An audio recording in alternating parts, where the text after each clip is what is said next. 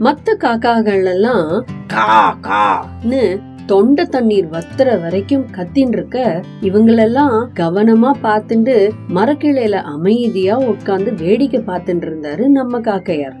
அழகா இருந்தாலும் இவ்வளவு ஆபத்துகள் எல்லாம் சந்திக்கணுமோ? அப்படின்னு காக்கையார் யோசிச்சுட்டு இருந்தாரு இருந்தாலும் இந்த மாதிரி விபத்துங்க யாருக்கு வேணாலும் ஏற்படலாம் இல்லையா?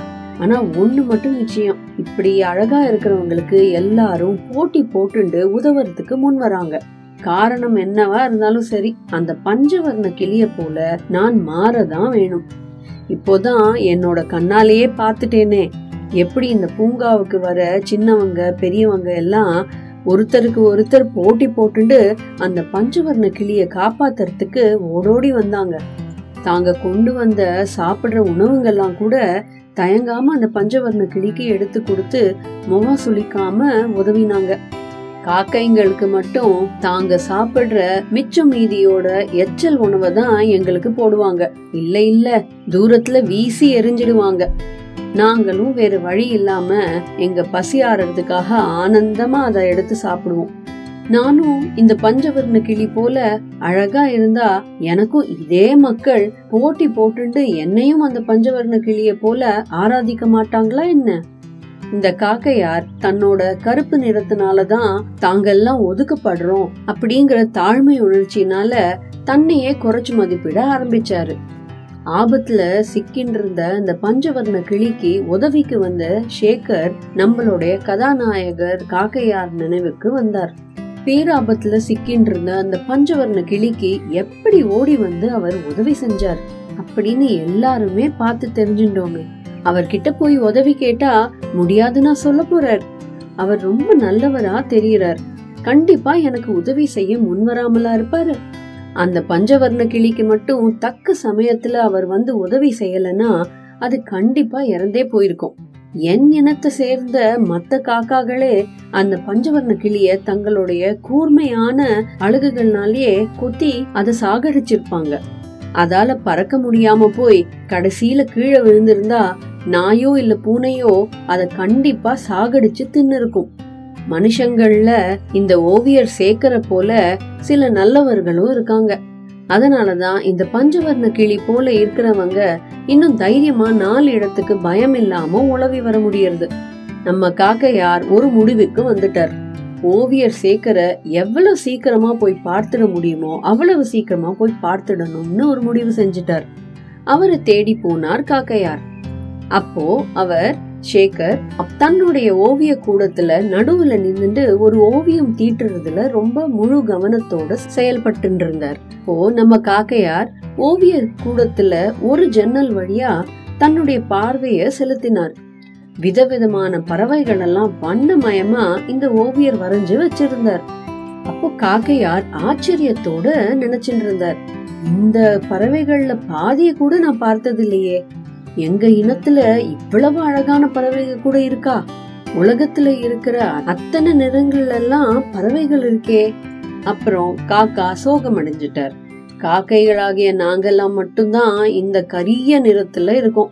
ஆண்டவனுக்கு எங்க கிட்ட என்ன பாரபட்சமோ? நாங்க இந்த கரு நிறத்துல பிறப்பதற்கு என்ன பாவம் செஞ்சோமோ? காக்கையார் இப்படியே புலம்பி தள்ளினார். இவர் புலம்புறத ஓவியர் உள்ளேந்து பார்த்துட்டார்.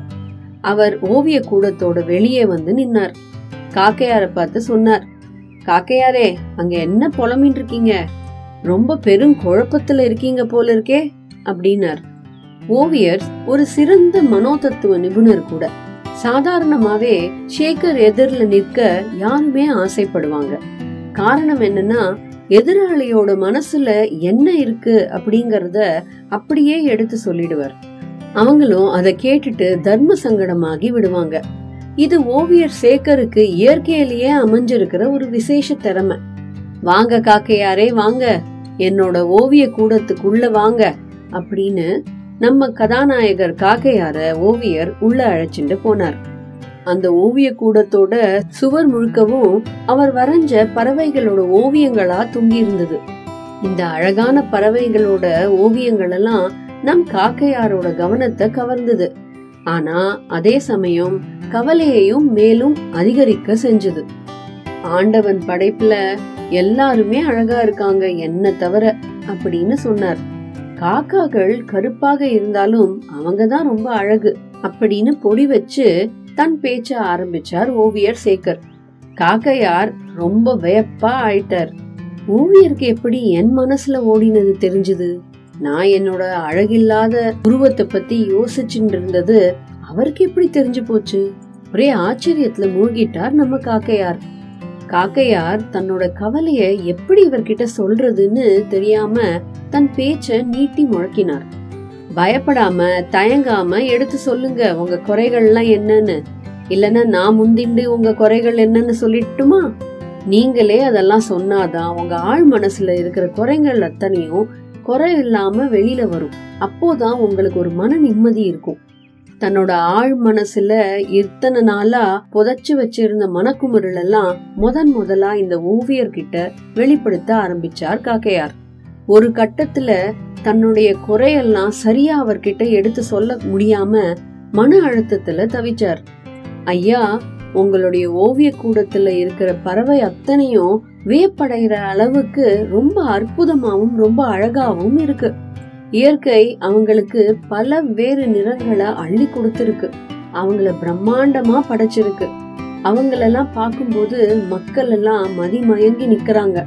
அவங்கள பல பறவைகள் மனிதர்களோட செல்ல பிராணியா வேற மாறி இருக்கு. அப்போ சேகர் சொல்றார் சரி காக்கையாரே அதுக்கு என்ன இப்போ? நேத்திக்கே நம்ம பூங்காவுக்கு வந்திருந்த அந்த பஞ்சவர்ண கிளி தான் பார்க்கறதுக்கு எவ்வளவு அழகா இருந்தது.